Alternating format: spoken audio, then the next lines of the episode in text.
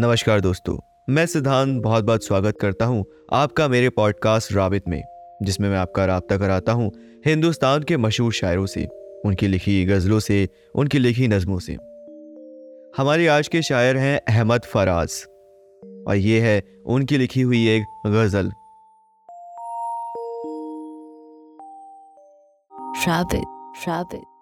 Siddhant, Siddhant.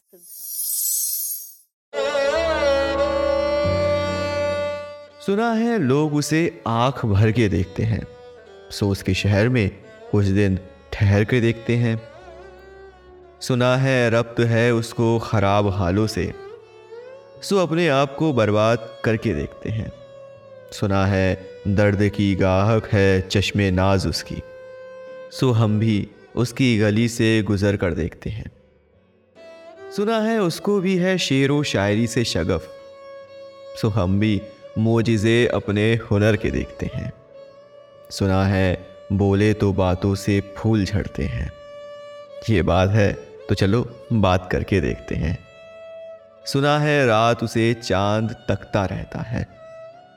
सुना है, रात उसे चाँद तकता रहता है। सितारे बामे फलक से उतर के देखते हैं। सुना है, दिन को उसे तितलियाँ सताती हैं। सुना है रात को जुगनू ठहर के देखते हैं। सुना है हश्र है उसकी गजाल सी आँखें। सुना है हश्र है उसकी गजाल सी आँखें। सुना है उसको हिरन दश्त भर के देखते हैं। सुना है रात से बढ़कर है काकुले उसकी। सुना है शाम को साए गुजर के देखते हैं। सुना है उसकी स्याह चश्मगी कयामत है, सो उसको सुरमा फरोश आह भर के देखते हैं। सुना है उसके लबों से गुलाब जलते हैं, सो हम बहार पे इल्ज़ाम धर के देखते हैं। सुना है आयना तिमसाल है जबी उसकी, जो सादा दिल है उसे बंद सवर के देखते हैं। सुना है जब से हमाइल है उसकी गर्दन में, मिजाज और ही लालो गुहर के देखते हैं।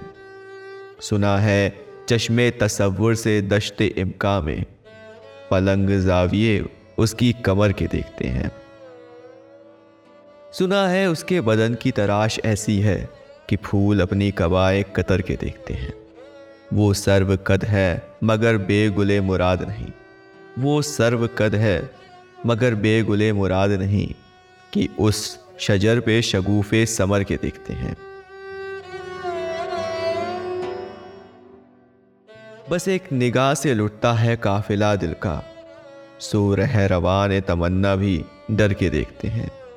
सुना है उसके शाबिस्ता से मुतसिल है भैशत मकीन उधर के भी जलवे इधर के देखते हैं।